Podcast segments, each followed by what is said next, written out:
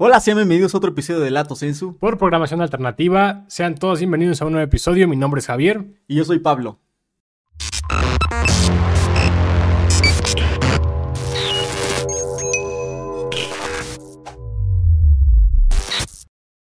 Hola amigos de Programación Alternativa, hoy en un episodio más Lato Sensu estamos aquí con un buen amigo Sheldon, trompetista a nivel profesional, uno de los mejores músicos que yo conozco, eh, sí, conozco varios, eh, que solo lo conozco a él. Eh, qué bueno Sheldon que estás con nosotros, es para mí un gran honor darte la bienvenida y que nos puedas acompañar, que nos platiques un poquito de ti. Eh, gracias por venir Sheldon. Bueno, pues gracias por la, por la invitación y pues aquí estamos para platicar con ustedes un rato. Sí, sí, sí. Ok, Sheldon es un eh, trompetista ya de, de varios años. Eh, él está en conciertos, en, en producciones teatrales. Me ha tocado estar en backstage con él, ayudándole en el audio, ayudándole a, a si quiere acomodarse el micrófono de tal lado, si quiere eh, más audio, todo ese rollo que se pasa detrás de en, en escena. Y bueno, este, la verdad es que ha sido muy placentero escuchar a Sheldon eh, tocar eh, temas musicales teatrales. Eh, cuéntanos, Sheldon, un poquito de, de tu carrera y cuéntanos este, qué te llevó eh, a estudiar trompeta. Pues la me llevó a estudiar, bueno, yo sabía desde niño que yo iba a ser músico, ¿no? Por dado a, que toda mi familia son músicos, ¿no? Son músicos, mi papá, mi mamá, mis abuelos, mis tíos, mis tíos abuelos, ¿no? Todos, todos son músicos, entonces cada quien con, con su diferente instrumento. Yo a mí, es más, o sea, desde que yo estaba en la panza de mi mamá, mi mamá me llevaba a los conciertos, ¿no? Por obvias razones. Sí, sí. Ella trabajaba en una orquesta sinfónica, entonces yo desde la panza de mi mamá yo iba ya a conciertos, ¿no? Y yo sabía que que, Que estaba destinado a ser que músico. estaba destinado a ser músico. ¿no? Esto es muy interesante porque, bueno, tenemos muchos casos de gente conocida que a lo mejor su familia no apoya para nada el arte o no apoya para nada la música y este es un tema muy eh, especial porque toda tu familia al contrario es, es músico. Entonces, ¿cómo es eso para ti? O sea, ¿cómo es eh, vivir eh, de ese lado, el que te apoyen totalmente para la música? Pues fíjate que eh, es raro también. Es raro también porque pues, yo de repente estoy estudiando o estoy grabando cosas o estoy este eh, tocando algo ahí y este y pues de repente pasa mi mamá y pues, eso suena feo, o sea, ya, ya, o, o si estás estudiando bien o, o por qué estás estudiando así o por qué no lo estudias lento o por qué este No, yo creo que hay una exigencia mayor para ti, ¿no? Claro, sí, Una, o- una... Es que te pendejea, ¿no? No, pues es que Claro, tienes cierta expectativa, ¿no? Dices, si nosotros hicimos esto, tú lo tienes que hacer mejor, ¿no? Yo lo veo porque yo vengo de familias de abogados y me dedico a eso, pero dices, o sea, hay una presión familiar, quieras o no, este, sobre ti, ¿no? De que, puta, yo soy el legado de tantas generaciones, ¿no? Claro, y yo tengo sí. que representar a la familia ya. Pues sí, afuera, fíjate que, que, que, que ese es el- como el... O mi papá, ¿no? Que mi papá, este, ¿sabes qué? Es que no estudias lento, por eso no te sale. Y están ahí, están ahí, o, ay, esto está desafinado, o, oye, esto no sé qué, el, el ritmo de aquí está mal, o... Ya, ya te imaginarás Sí. tantas, el- tantas cosas, ¿no? El hecho de que tu familia te vea ya, no sé, presentarte en un auditorio nacional, ¿qué, qué significa para ellos? Dice, así estudió lento este güey.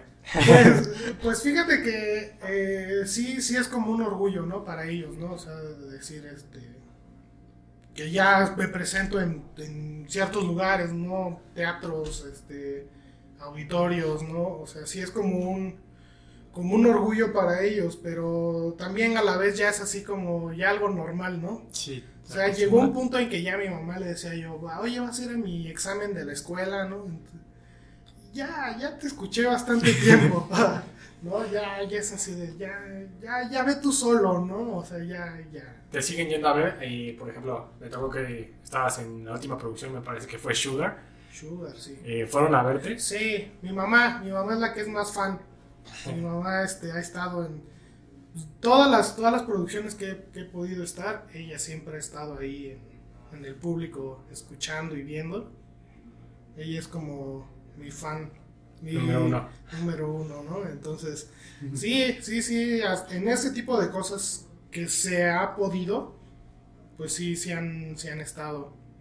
¿Qué te hizo elegir la trompeta? Porque tú me decías que tocabas piano, tocabas batería, o sea, estuviste como probando varios instrumentos para llegar a, a uno en específico. Pues mira, como te digo, lo de que desde niño vengo de, de- de música, para mí era como salir de la escuela, medio comer, y ya te vas, o sea, como los niños de, de- que tienen su, su, comen y se van al deporte, ¿no? Para que no Sí. estén fregando, ¿no? O, su actividad de, para mí era la música, ¿no? O sea, comer y e irme a mis clases de, de solfeo, ¿no? Entonces, durante ese proceso, pues, a mí me, mi mamá quería que yo fuera pianista, ¿no? No sé por qué, quería a fuerza que yo fuera pianista, ¿no? Entonces, este, yo, yo, yo empecé con el solfeo, lo que viene siendo el solfeo, para aprender las notas, este, y todo lo que lleva, ¿no? Y el piano. Pero pues se me hacía muy aburrido, ¿no? Y aparte muy complicado, ¿no? Dos manos y dedo uno, dedo dos. Sí. y- Entonces, uno como niño y luego yo que soy bien, bien guerristo y bien este, acelerado, pues era el ruido, ¿no? Entonces, Sí. eh, un hermano de mi mamá es baterista, y pues me decía, pues vente, pues súbete al, a mi cuarto y ya te pongo ahí unos ritmos y todo eso, ¿no? Y pues a darle, ¿no? A la batería. Sí.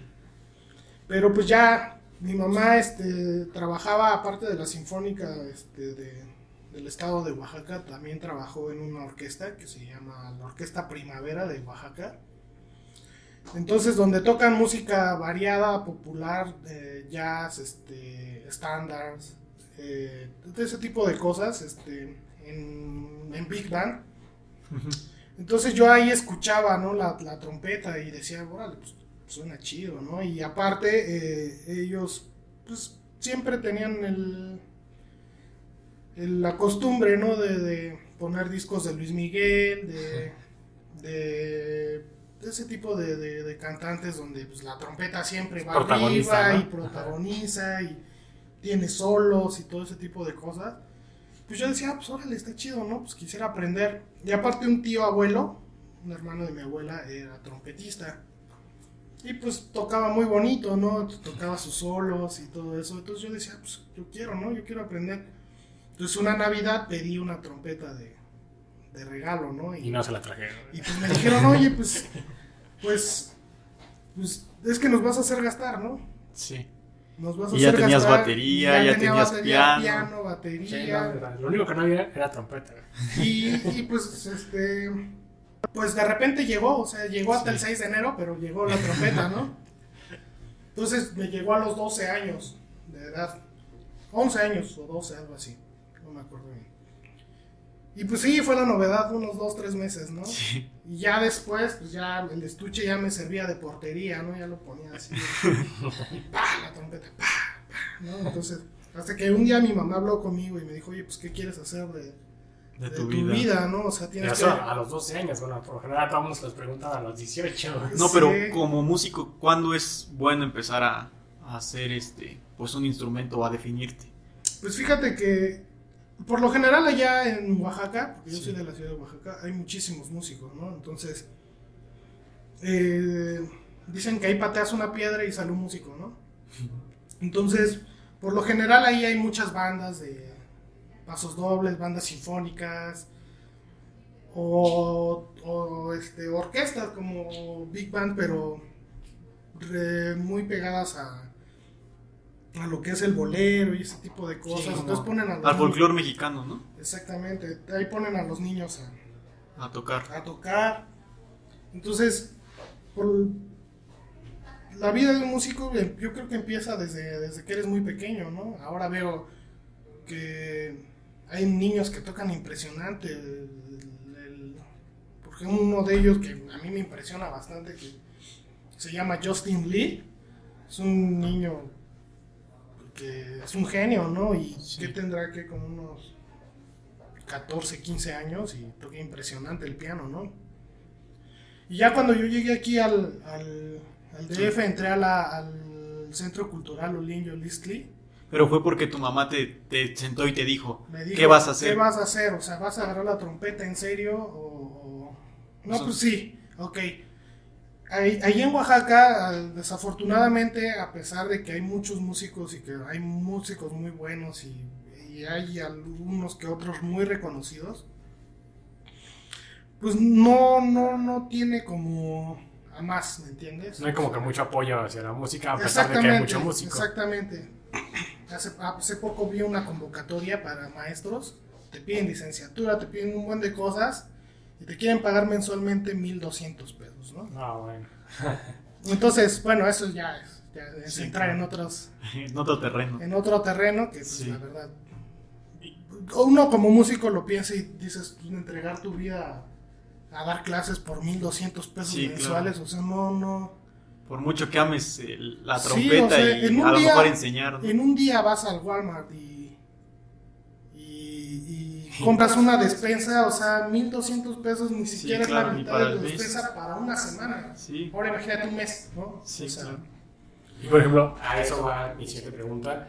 Eh, ¿Cómo es este vivir de esto? O sea, porque tú te dedicas a esto profesionalmente y bueno, eh, supongo que es bien pagado, pero supongo que hay lugares donde no te pagan nada bien, ¿no? Tú pones esos límites, hay como cierto criterio donde, ¿sabes qué? Al trompetista se le paga tanto, al baterista tanto. Mira, es como en todo, ¿no? O sea, todo tiene su. como un tabulador, ¿no? Obviamente tú cuando estás en, en un bar, supongamos la chilanguita, ¿no? Sí. O sea, tienen tu, tienes tu, tu tabulador, ¿no? De, de- por músico, un, un día de cuatro horas, cuatro sets de una hora, 800 pesos, ¿no? Entonces tú ya dices si te conviene o no, ¿no? O sea, si Claro. te conviene agarrarlo. Hay gente que, que tiene la necesidad de, de agarrarlo y también lo agarra, ¿no? O sea, Sí. no, no. Pero también existe otro, otro, otro lado de la moneda donde tú vas a un show por 8 mil pesos, ¿no? De una hora, Sí, una claro. hora 45 a lo mucho, ¿no? Entonces ese es como el... Sí, obviamente tienes que andar cazando como, ¿sabes qué? Este proyecto me conviene, esto a lo mejor, bueno, pues por una hora me y Exactamente. También ap- apoya, no sé, mi amigo tiene sacando su banda. Claro, Apoyo. claro, claro, claro. Es eso, o sea, todo tiene, tiene como un como un estatus de, de, de pago, ¿no? O sea, Sí, claro. Y referente a conciertos como Kalimba, Sí, o sea, o sea, si ya sabes que vas con un artista, o sea, sabes que no vas por menos de cuatro mil pesos, ¿no? O sea, Sí. Entonces es de, es de como de cuatro mil a... Y ahí, por ejemplo, más. cuando trabajas con artistas, firmas contrato por un tour o es por, ah, va a venir a esta ciudad y necesita trompetista y hacen la convocatoria y te llaman a ti o cómo es esa parte. Fíjate que esto, eso también, o sea, aparte de que tienes que ser buen músico, ahorita me ha tocado como reflexionar un poco que también necesitas ser como que... O sea, sí necesitas ser buen músico, número uno, ¿no? Sí. Pero también necesitas tener como la amistad y el contacto, ¿no? De, ahí sí influyen las. quién Sí, y quién no. sí, sí, sí, sí, o sea, como, como en todo ya cada quien tiene su gente, ¿no? Sí. Con la gente con la que siempre trabaja y con la gente que... Sí, que a lo mejor no sacan, no sé, disco en un año, pero sabes que cuando lo vaya a sacar te va a llamar. Sí, exactamente, exactamente, cada quien tiene su... Su equipo de trabajo. equipo de trabajo, ¿no? Y, Y pues eh, así, o sea, ahora sí que, que por, por amistad de, De alguien de llegas. alguien llegas y ya Te contratan. te contratan. Que pues, como, como repito, no, o sea, tienes que ser también buen músico, ¿no? O sea, porque no por muy amigo que seas, si no puedes resolver el trabajo, Claro, te van a tampoco contratar. no, no, no te pueden, no te pueden llamar, ¿no? ¿Me entiendes? Sí, claro. ¿Y cómo es trabajar en una producción así de grande? Por ejemplo, en este caso tú nos platicabas que has estado con Edith Márquez, con Kalimba, en teatros como Sugar, Hello Dolly. ¿Y cómo es trabajar en esas grandes producciones? Porque, bueno, no es lo mismo trabajar en el bar de jazz que te dicen, ¿sabes qué? Te contrato por cuatro horas en la noche. Y en ese donde, ¿sabes qué? Tienes todo, arma todo lo que quieras, pide todo lo que quieras. Pues es muy cómodo, es muy cómodo, porque pues ah, de- después de, de- del artista siguen los músicos, ¿no? Porque pues, son los Sí. que están Segundo plano. estamos dando sí. la, la cara, ¿no? También. Sí, la riegas tú y se escucha, ¿no? Sí. Entonces es muy cómodo. Es muy cómodo porque supongamos en un, en un bar. Eh, tú tienes que llegar, tú tienes que ir con el ingeniero, oye, me conectas mi micrófono, aquí está mi micrófono, Y tú llevas tu El micrófono. ingeniero es un mamón, güey.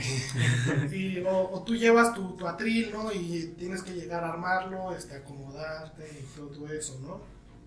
Y cuando estás en un concierto ya... Se pone en la mesa ya nomás para que. Así, tú, tú llegas, te pones el micrófono, haces soundcheck Ujú. y ya. O sea, ya. A la hora del show, tú ya tienes ahí una toalla en el atril, tienes agua, tienes este. En tu camerino tienes catering. O sea, Y Para- nunca para has tenido- producciones, aplícate, por favor. Si quieres algo de tomar o agua, bien. refresco, Todo- una todo- chela. Todo bien, todo Bueno, bien. que si no, aquí tenemos algo. producción. Sí. Este, ¿y no te ha dado pánico o, o cómo fue tu primer concierto? ¿Cómo es esa parte? ¿Tienes pánico escénico en algún momento? ¿Te pasó algo así? ¿Te ha ¿O, o- ha sido natural para ti toda tu vida? Pues siempre ha habido como un. como una adrenalina a- a- antes de subir a algún escenario, ¿no? Siempre hay una adrenalina y un- hasta cierto punto un nerviosismo, ¿no? Sí, claro. Pero he aprendido como a, como a disfrutarlo, ¿no? Y a, a, a disfrutar también esa adrenalina y ese nerviosismo, ¿no? Entonces, yo creo que está, está padre, está padre y, y, y pues es la satisfacción también de que, que uno que está del otro lado, del, es algo que, que, que un, perdón por la palabra, No di lo que quieras. un, un- un- un- un godín jamás va a poder experimentar, ¿no? Sí, Por eso claro. es que eh, cuando me preguntan, oye, si te pesa, si no sé qué, pues no, porque pues hago lo que me gusta, lo disfruto y todavía me pagan, ¿no? Sí, claro. Entonces, y si no te hubieras dedicado a esto, ¿qué, qué hubieras hecho? ¿quién sabe, bro? O sea, ¿Quién nunca te has sabe? puesto a pensar. Jamás me he puesto a pensar. Fíjate que ahorita, eh, ahorita en estos tiempos de pandemia Sí. sí. es como que un tanto difícil. Un tanto difícil porque eh, pues, toda mi vida me he dedicado a hacer música, a hacer, estar en escenarios o, Sí. o estar en, en el teatro, ¿no? También, porque también he hecho musicales y todo eso, o sea... Sí, pero está, esa empresa está parada. Todo, Todo, está parado, o sea, realmente todo, todo está parado. En- a lo largo de este ya casi año de pandemia me ha tocado hacer, que serán? Unos tres o cuatro streaming Ujú. Y nada más. Y digo, gracias a Dios he estado grabando en- desde casa, si no, tampoco no podría saber qué, qué, qué hacer, ¿no? Sí, claro. Entonces, pues así nos hemos mantenido. Ahorita que me preguntaban de, de la remuneración a la música, pues antes sí, hace en el 2019, sí puedo decir que vivía cómodo, tranquilo, eh, hasta, ¿por qué no? Con cierto tipo Lujo. de, de lujo, ¿no? O sea, porque pues, mensualmente... eh, eh, por, por el teatro percibes un, mientras hay teatro, pe- percibes este un sueldo mensual, ¿no? Sí. Como en Ocesa o con Mejor Teatro o con Go, que Sí. son los que he trabajado. Tu, tu pago es mensual, eh, mensual o quincenal. Y ya te hablan cuando te requieren. Pues, ¿O cómo? Sí, por lo general es- la producción está cada fin de semana. Cada fin de semana, entonces están de, de jueves a domingo o viernes Sí. a domingo. Cuando que tú consigues extra en la semana. Y luego todavía pues, te dan la oportunidad de, digo, en Ocesa no mucho, ¿no? De, de mandar suplente, pero en otras producciones sí, sí te dan todavía ese tipo de, De facilidad. de facilidad de poder hacer otro tipo de shows por fuera y siempre y cuando tu, tu suplente esté bien, bien preparado para también poder hacer funciones, ¿no? Claro. Pero pues ahorita no, entonces este ahora sí envidio a los godines que trabajan desde su casa y, y perciben su sueldo igual, ¿no? Sí, claro. Pero pues todo esto tiene que pasar algún día, ¿no? Sí, claro, no podemos vivir sin teatro, sin, sin cine, sin nada de, de la vida, este, pues que del entretenimiento, ¿no? Realmente es Claro. lo es lo que más ha hecho falta y es lo que nos mantiene, pues, vivos de alguna manera, la verdad. Sí, y pues imagínate, o sea, fuimos los primeros en cerrar. Sí. Y estoy seguro que vamos a ser Los los, últimos en abrir, en claro, sí. Yo está feo porque, bueno, yo lo veo desde otra parte, o sea, así como el ir al súper es necesario y hay muchísima gente, así como ir al cine puede ser necesario, estar en un gimnasio puede ser necesario. O sea, creo que no hay como que cata- categorizar el es esencial o no es esencial. Bueno, a lo mejor para ti no es esencial ver, un- ver una obra de teatro, pero es esencial para la gente que trabaja en el teatro hacerlo. Claro. Entonces, pues, Pues, yo he visto, o sea, imágenes de, de aviones que están repletos de gente, autobuses que están repletos de gente y, y son viajes de, de, de por lo menos de una hora y media a seis horas, ¿no? Sí. Y pues ahí no hay COVID o no, pues no, güey, ahí no hay. en los aviones no hay COVID o... no existe la sana distancia o las medidas ¿por qué o en un todas esas cosas. ¿no? O en, o en un concierto, o sea, ¿por qué no se pueden hacer conciertos en un parque, no? Sí, claro. ¿O por qué no se pueden hacer conciertos en un auditorio al, Al al aire, libre. libre, ¿no? O sea, sí debería como de haber un cierto Sí, un balance. balance, ¿no? Sí. También. Incluso pues, yo también lo veía, bueno, este, alguien que trabaja en producción igual de cierto artista, o sea, me decía, sí, está, es muy chido que la gente te diga, ¿sabes qué? Pues hay streams, hay plataformas digitales, sube tu contenido, lo que sea. Pero yo lo veía y decía, ok, o sea, el show, la gira se hace igual en cada parte donde va. O sea, si voy a Monterrey, se hace el concierto igual al que se va a hacer en Guadalajara. Todo es igual. El problema es que si tú lo su- subes a una plataforma, es igual y la gente ya no va a querer repetirlo, ya no va a querer verlo igual. Entonces tendrás que sacar Sí, ves un nuevo, uno- un nuevo uno y show, ya. nueva gira, pues eso también implica producción, implica dinero y no, no la van a pagar Por ejemplo, manera. ahora que ya están abriendo los... Supuestamente a partir del lunes ya abren teatros, pero con un aforo del 20%. O sea, para abrir una producción se necesita dinero. ¿No? Y para solventarla necesitas dinero. Público. Entonces es, es difícil, es difícil. Sí, o sea, es casi bastante el 20% difícil. es casi la renta del teatro, yo creo. Y no, falta, y un poco más. Sí, falta el y un poco 80% más, que, ¿sabes qué? Pues para los músicos, para los técnicos, porque pues es todo un mundo atrás del Y escenario. si hacen algún tipo de, de puesta en escena, estoy seguro que no va a haber músicos, ¿no? Porque pues, son sueldos más, ¿no? Sí, claro. No, en serio, este, playback. Sí, o todo ya digitalizado. Sí, la pista ¿no? ya grabada. Que ya esté Sí, a lo mejor te disparando y ya. Sí, decimos, que le ¿sabes ponga play al botón. La pista y listo, se. Sí, o sea, está, está complicado. Está complicado ahorita. Y más allá de este de la parte económica, no esa necesidad del teatro no, no la sientes de, de que de ir de, de, de esa rutina que tú tenías como de, de vida diaria. Pues fíjate que ahorita ya me estoy acostumbrando, ya ¿Sí? me acostumbré, ¿no? Me Pero sí, mis, prim- pero mis primeros días era así de estar como león enjaulado, ¿no? O sea, yo casi llegaba nada, o sea, nada más dormía en mi casa, ¿no? Sí. O sea, mi casa era nada más para dormir. Porque estaba en ensayos, estaba o, en- en- o viajando, o tenía conciertos, o todo el día en el teatro, o sea, está, está complicado, ¿no?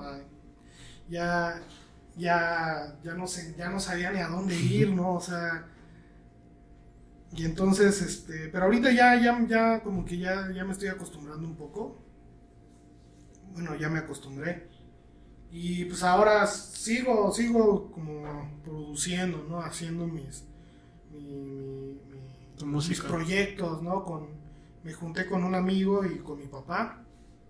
Este, y ya, yo creo que ya vamos a hacer oficial también una, como un proyecto de una banda que tenemos. Y estamos haciendo covers. Ok. Pero, pues haz de cuenta que. que hacíamos cover del cover, ¿no? O sea, porque Mm. ya están escritos este, los arreglos que hemos hecho. Bueno, ya están hechos los arreglos, nosotros Sí, lo único que hacemos interpretan. era transcribirlos y grabarlos, ¿no? A nuestra versión, ¿no? Sí. Sí. Y ahora estamos este, empezando a, a ver qué podamos este, ahora hacer de algún cover que, que nos guste, de, de algún famoso, ya sea Bruno Mars o, o quien sea, eh, nosotros hacer nuestro propio arreglo y hacer un cover, ¿no? O sea, de, y por qué no más adelante también hacer propias canciones. propias propias canciones, ¿no? De, De tu autoría. Y hablando de eso, este, ¿qué géneros te gusta tocar y, y más o menos qué influencia tienes tú musical? Pues fíjate que me gusta de todo, ¿eh? Me gusta de todo y todo y todo tiene su chiste. Ahora que he estado grabando me ha tocado grabar desde estilo mariachi, este Cumbia, salsas. cumbia, salsa, sí, sí, sí, sí, y todo tiene su chiste. Algunos dicen, ah, pues es que la banda y es que no sé qué. Y es que, o sea, todo tiene su chiste y todo, y todo creo que, y más como se entrega de manera profesional, o sea, para algún disco o algo así, no, no queda así como que, ah, yo quiero que ver que me hagas ahí, a ver qué sale, ¿no? Sí. O sea, lo, lo entregas para algo que, que lo van a utilizar para plataformas, para venderlo, digamos, ¿no? Sí. pues sí tienes que hacerlo bien, ¿no? Y, y- y realmente me he dado cuenta de la complejidad de cada música, ¿no? O sea, por ejemplo, el mariachi, ¿no? O sea, mucha gente dice, ay, es, es- mariachi, ¿no? Pero si te dieras cuenta que, que, que cuesta mucho trabajo sacar el vibrato que, por ejemplo, los trompetistas de mariachi hacen, Ujú. sí es una bronca. O sea, sí, sí es como... Sí es como otra, como otro, Otro nivel. otro contexto, ¿no? Exactamente de, de lo que uno está acostumbrado a hacer, ¿no? Sí, por ejemplo, te ha tocado este regañar en algún concierto, se te dio una nota, que llegues tarde o no llegues, te han regañado. Sí, pues sí, como, pues es, mira, no somos máquinas, o sea, no somos máquinas, o sea, siempre va a haber algún, siempre, siempre va a pasar algo, o sea, esa también es como la magia del, de la música en vivo, ¿no? O sea, pero no debería, ¿no? De pasar, ¿no? Pero pues siempre, siempre pasa. Y más en una trompeta, ¿no? Que pues la trompeta es súper celosa, ¿no? O sea, es como una novia, novia- una novia tóxica. Porque puedes estar estudiando diario y sentirte muy bien tocando y a la hora del concierto va a fallar algo. Y, y dices, puta, pues he estado estudiando y me he sentido bien y algo va a fallar porque pues así es la, así es la trompeta. O sea, en específico me ha tocado hablar con varios trompetistas, compañeros, o sea, y donde dices, este, A mí me pasó eso, ¿no? también me pasa, ¿no? O sea, no sé por qué. O sea, y, y no es como el piano, ¿no? O sea, que. pues, o sea, suena, ¿no? O sea, Sí. No, porque además ahí es desde el fondo de, de tu ronco pecho, ahora sí que... Pues fíjate que involucra muchas cosas, o sea, te involucra la boca, te Los involucra labios, la ¿no? garganta, te Sí. involucran los pulmones, el diafragma, las manos. La única vez que yo toqué trompeta fue en la banda de guerra de la secundaria. Y Se fue desmayó, güey. una... No, la primera vez acabé morado, güey. Me sentía de la chingada. Sí. Y es muy difícil, güey. Es muy Sí, difícil sí, la es trompeta. complicado, o sea. Y por ejemplo, con el trombón pasa. No pasa lo mismo, porque, pues, o sea, como es un instrumento grave, si ya te cansaste, pues lo octavas y se escucha grave y, y eres sección, ¿no? A una trompeta que pues, siempre vas como siendo, siendo líder, ¿no? De, de Sí. la sección, ¿no? Y si no suena algo. Luego, aparte, como es un instrumento agudo, o sea, si, si te equivocas, va a sonar, ¿no? O sea, Sí, va a sonar. Entonces, sí necesitas como que, que tener como la concentración, ¿no? De, de- de tener que hacerlo bien. Pero pues obviamente sí va a pasar algo, ¿no? O sea, ¿Y qué dirías tú que es lo más difícil de tocar la trompeta? mm, lo más difícil. Pues que para Todo. mí se hace difícil, es difícil, güey. Pues, fíjate que ya cuando ya llevas así como una rutina, pues, pues sí, hasta lo disfrutas, ¿no? Sí. Cuando, cuando todo va bien. Pero pues, lo más difícil es tener que estudiar todo el tiempo. O sea, por ejemplo, ahora en pandemia, ya que he estado así demasiado aburrido, pues ya me he agarrado así temporadas de estudiar así diario, por lo menos unas 3, 4 horas diarias, y todo, todo poca madre, ¿no? O sea, todo bien, todo, Entonces ya dices, "Oh, no, pues ojalá viniera un concierto así súper difícil, ¿no? Para, Ando para, filoso. para- sí, pero un día, un día, o sea, que dejes de, que no estudies, al otro día ya te sientes de la chingada, ya dices, te ¿cómo enfermas, era? ¿Cómo era, no? O sea, cuando te enfermas, ¿puedes tocar? ¿Puedes seguir tocando? sí, sí, sí, Ah, no sí, pasa nada. no pasa nada, pero por ejemplo, no sé si se pueda decir, a mí me dio Sí. coronavirus Sí. en mayo, en mayo del 20, y justo estaba yo grabando un disco de, un cantante, y para empezar mi síntoma fue de que mucho cansancio, o sea, me daba muchísimo sueño. Todo el día casi estaba dormi- dormido, ¿no? Entonces, era de que me hablaba eh, el director y me decía, oye, carnal, este, ¿qué onda con, lo- con, con los WAP, no? O sea, de, de, de tu trompeta. Necesito por lo menos que me mandes hoy tres rolas para yo mandárselas al cantante y que pueda ver que sí estamos trabajando, ¿no? Sí. Y era así de. ah, pararme y. Y fíjate que luego dicen que, que en el- con el COVID se te va la.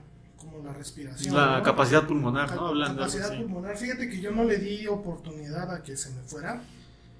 Porque así enfermo tenía que grabar. Sí. Y así enfermo tenía yo que soplar. Luego, por lo general, o sea, siempre me ponen a tocar cosas bien agudas. Sí. Entonces, era de, de- de obligarme a estar soplando, a soplar, soplar, soplar, soplar. Entonces, como que no le di tanta oportunidad al virus que me quitara el, Sí, esa la capacidad. capacidad pulmonar, ¿no? Pero sí fue muy cansado. O sea, era así de, de no poderme parar y mucho sueño. Y luego la presión del aire me dolía así de infinidad la cabeza. Nah, estuvo, estuvo, fíjate que de- puedo decir que, que la libré bien. Porque pues tampoco no fue como que me quedaran secuelas, ¿no? Sí. Obviamente sí, de repente sí llega a dolerme. A mí jamás me ha dolido la cabeza, ¿no? Pero sí llegan a haber momentos de que digo, ah, me duele muchísimo la cabeza, no, no tendré ya coronavirus otra vez. Pero no, o sea, como que dicen que son como que se quedan ese tipo de secuelas, ¿no? O sea. Pero fíjate que bien, o sea, no me pudo, no me, No te pegó fuerte. no me pegó fuerte y me obligué a estar tocando, ¿no? Qué bueno. Entonces, sí se puede tocar Qué bueno. enfermo. Eh, a- tu rendimiento es menor, ¿no? O sea, que es cuando estás fresco y todo. Pero sí se puede, ¿no? Y, y tratas, trato yo también de estudiar para, para, Para mejorar cada día. sí, y para que esos tipos de errores cada vez se hagan menores, Menos. ¿no?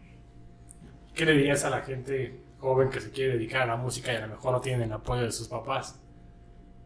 Pues, O que dudan en ser músicos. pues que no, que no, o sea, si les gusta, que lo hagan, que lo hagan. Eh, dicen que si no tienes talento, no, no, no sirves para nada, ¿no? Pero pues realmente yo creo que la disciplina y la constancia son el 80% más, es lo- el 80% más importante en una carrera, en cualquier carrera, ¿no? O sea, que seas disciplinado y constante en lo que quieres hacer. Y lo demás es el talento, pero a mí me ha tocado conocer, por ejemplo, en la escuela, o sea, cosas que a mí me salían así súper rápido, y otro chavo eh, le costaba más trabajo, ¿no? O sea, sacar lo mismo que yo estaba tocando, ¿no? Entonces, pero ese chavo lo veías, o sea, pa, pa, Practica y practica. Diario, diario, diario, y tres horas, cuatro horas diarias, diarias, diarias. Y a mí como me salía más rápido, pues yo era de una hora, ¿no? Y entonces ahora yo veo a esos compañeros, o sea, que, que tienen un nivel impresionante y costándoles a lo mejor más trabajo que a mí, ¿no? Y entonces yo creo que la constancia es más importante que el talento. Y si les gusta la música, háganlo y háganlo, háganlo bien. O sea, si lo van a hacer, háganlo bien y, con, con, dedicación, ¿no? Y, y pasión y entrega. Sí. ¿Cómo fue eso de venirte? Porque entiendo que te vienes de Oaxaca a los 14 años a la Ciudad de México. Para estudiar. ¿Cómo fue ese proceso de, de cambiar toda tu vida? ¿Te viniste solo? ¿Se vinieron tus papás contigo? ¿Cómo fue todo eso? Pues fíjate que, como, como te repito, allí en Oaxaca no, no hay como más de lo que ya existe, ¿no? Que serían grupos de eventos, eh, las dos orquestas que existen y una banda sinfónica, ¿no? Y pues múltiples mariachis, múltiples, Boleros. pues sí, o sea, marimbas y todo eso y Sí. ya no hay más. Ya no hay más, no hay más que eso, o sea, si yo no hubiera venido para acá, yo estaría en alguna orquesta de esas y, bueno, algún grupo de eventos y, y ya. Entonces, para mis papás también fue como un, como un salto, ¿no? O sea, decir, este, pues Sheldon se va para, para la Ciudad de México y pues nosotros nos vamos con él. Y pues eh, nos venimos así. Pues no la suerte, porque pues también tenemos familia aquí y, y pues mi, mi, papá entró a un, a un grupo medio famosillo ahí de, de música tradicional mexicana. Y pues mi mamá, pues ah, como siendo el pilar ¿no? de la casa, o sea, apoyándonos en todo momento, pues nos venimos para acá todos. Bueno, los tres, ¿no? ¿Y para entrar a las escuelas es difícil, es fácil? ¿Cómo son esos procesos? Fíjate que cuando yo entré, ahorita yo ya no sé, pero cuando yo entré sí me fue complicado, porque pasé tres etapas. La más fácil de las etapas es el examen psicométrico, ¿no? Sí. Que pues son respuestas obvias, ¿no? Después viene tu como tu segundo examen que es el examen de instrumento, de especialidad le dicen, ¿no? Sí. Y ese es difícil porque te piden muchos estudios, te piden muchas lecciones, te piden un concierto, te piden mucho material. Entonces, Ahora, todo eso antes de entrar. ah, eso es, eso es para ya te entrar. dicen, debes de tener cierto como currículum ya antes. Pues no currículum, pero sí nivel para, para poder entrar a una escuela, ¿no? Ok. Entonces, te piden un, te piden un nivel, te piden un nivel para entrar a una escuela, ¿no? Y posteriormente sigue el examen de solfeo. Entonces, yo venía de, de, pues, de, sí de saber leer notas, saber este, eh, solfearlas con la mano y todo eso, ¿no? Pero pues ya aquí te encuentras con que tienes que entonarlas, tienes que saberlas escuchar, o sea, porque te ponen, te hacen un examen. Solfeo se divide, el examen de solfeo se divide en dos, en dos o tres, este, Rubros. ajá, o categorías, digamos, ¿no? Que el primero es examen de audición, de auditivo, ¿no? Sí. Entonces te ponen, te, te tocan una melodía en el piano ¿Y tú la tienes y que replicar? escribirla. Ah, La tienes que escribir. Luego sigue el examen de, lectura a primera vista, ¿no? Que te ponen una, un- una lección en el, en el pizarrón y tú tienes que entonarla, ¿no? O sea, cantarla con el ritmo, ¿no? Y luego sigue el examen de, de lectura, ¿no? Que ya es este, leer cualquier cosa así con el nombre de las notas, ¿no? Y luego te ponen un examen de birritmia, que ese también está bien cabrón. Porque tienes que cantar una melodía y abajo tocar un, ritmo distinto a lo que, está, lo que estás cantando. puta, ¿no? Yo reprobaba en chinga. Imagínate, o sea, ese era el, el examen más pesado. Ese era el examen más pesado para entrar a la escuela. ¿Y tú dónde recomendarías estudiar este música? Pues está difícil. Sí. Está difícil porque depende también mucho de lo que quieras. Yo, gracias a Dios, en la escuela, mi maestro de trompeta, Armando Cedillo, eh, él, él- él me apoyó bastante, ¿no? Porque, como les decía hace un rato, o sea, es una escuela de música clásica y es para, para música clásica, ¿no? Obviamente te funciona porque, pues, te enseñan muchas cosas técnicas, ¿no? O sea, Sí, que, claro. que requiere tu instrumento. Pero si quieres abrirte un mundo de, de posibilidades, eh, sí necesitas como que entrarle a todo, ¿no? Sí. Sí. Porque pues en la orquesta sinfónica eh, se abren plazas cada 20 años, ¿no? Cada, Cada que se muere alguien. cada que se muere alguien. Se escucha feo, pero pues sí, porque ya todos tienen su lugar ahí asegurado. Entonces sí necesitas como que abrirte un mundo de posibilidades, ¿no? No casarte con una sola cosa. Exactamente, y pues mi maestro de trompeta mm, sí me apoyó bastante, me empezó a jalar con, con big bands, a acompañar a artistas de, de, de grandes bandas, ¿no? O sea, mi primer artista que yo acompañé, me acuerdo que fue Alberto Castro y Arturo Castro, ¿no? De los hermanos Castro, desde Sí. hace un, un buen de, de, de años, ¿no? Entonces, eso para mí fue como que abrirme un, panorama fuera de, lo que es la música clásica, ¿no? También. Entonces, casarse con una escuela está chido. Pues existe el Conservatorio Nacional de Música, la Olinio Lisli, la Facultad de Música de la UNAM, ¿no? Pero también por fuera existen otras, otro tipo de escuelas, ¿no? O sea, como de música popular, ¿no? Que pues, está una escuela que se llama el DIM. Eh, la, también la escuela del sindicato de, de músicos de la ciudad. Yo creo que también es buena escuela. Pero pues obviamente, pues cada quien...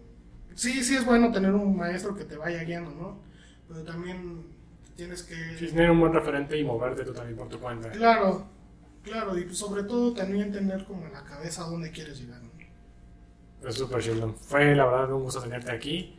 Eh, gracias por compartir tu experiencia con nosotros. Creo que es muy valiosa para mí y bueno, y para mucha gente también que nos está viendo en este video. Creo que es una fuente de inspiración saber que puedes dedicarte a hacer lo que sea, siendo música, lo que sea, puedes llegar a ser famoso, puedes llegar muy lejos en esto, siempre y cuando te lo propongas. Entonces, qué bueno que viniste, Sheldon. Gracias. Gracias, Sheldon. Y sí, es muy importante que, que tú des este testimonio porque hay gente que le dicen en su casa, no, no te dedicas a eso, no hay trabajo, ¿no? No, no hagas eso porque eso no deja, ¿no? Sí, y al contrario, hambre. y como lo hablamos ahorita, o sea, es indispensable para la vida de todos. No te das cuenta porque no lo estás haciendo tú, pero siempre hay alguien que hace eso de entretenimiento que no te das cuenta de lo fundamental que es en tu vida, ¿no? El teatro, el cine, los conciertos, todo eso. Y creo que en, en esa parte importante del entretenimiento entras tú y realmente hay mucho mercado para, para la gente que se quiere dedicar a eso. Y pues tu testimonio es, es, este, es muy bueno y está padre que, que vengas de una familia así, porque siempre este pues sentirte apoyado por tu familia también es, es, es fundamental para que tú te animes a hacer ciertas cosas. Si gustaras dejarnos tus redes sociales o algún medio de contacto por si alguien quiere saber más de ti, conocerte, hacerte una pregunta al respecto, no sé si gustes hacerlo, Claro, este, pues, puedes hacerlo. Mira, pueden seguirme por Facebook, eh, como Sheldon Zárate, eh, Instagram, Sheldon Zárate igual, o, Sheldon o arroba Sheldotin. Ahí subo contenido de mis diferentes este, proyectos que, que- que- que estoy llevando. Y pues YouTube, Sheldon Zárate. Apóyenlo, síganlo. Y este, bueno, ya estoy por sacar un nuevo, Nuevo proyecto. nuevo, nuevo cover ahí. Se vienen cosas grandes. Se viene. Se viene. Ah, se está horneando. Sí, sí, pues la verdad es de que son rolas chidas, ¿no? O sea, Sí, claro. y como son covers, pues hay que ponerle un, Un toque un personal. toque más, Y tu estilo. Sí. más personal, ¿no? Sí, Entonces, que sepan que, ah, esto lo hizo Sheldon. sí. Entonces, sí, claro. se- está padre, está padre. Pues Ojalá muchas gracias. escuchar algo de ahí de- Pues sí, síganlo en sus redes y pues gracias por ver este programa. Hasta la próxima. Gracias por haber visto este contenido. No te olvides de darnos like si te gustó y de suscribirte para ver más videos como estos cada semana. Recuerda que todos los lunes tenemos nuevo episodio y aquí están nuestras redes para que nos sigas.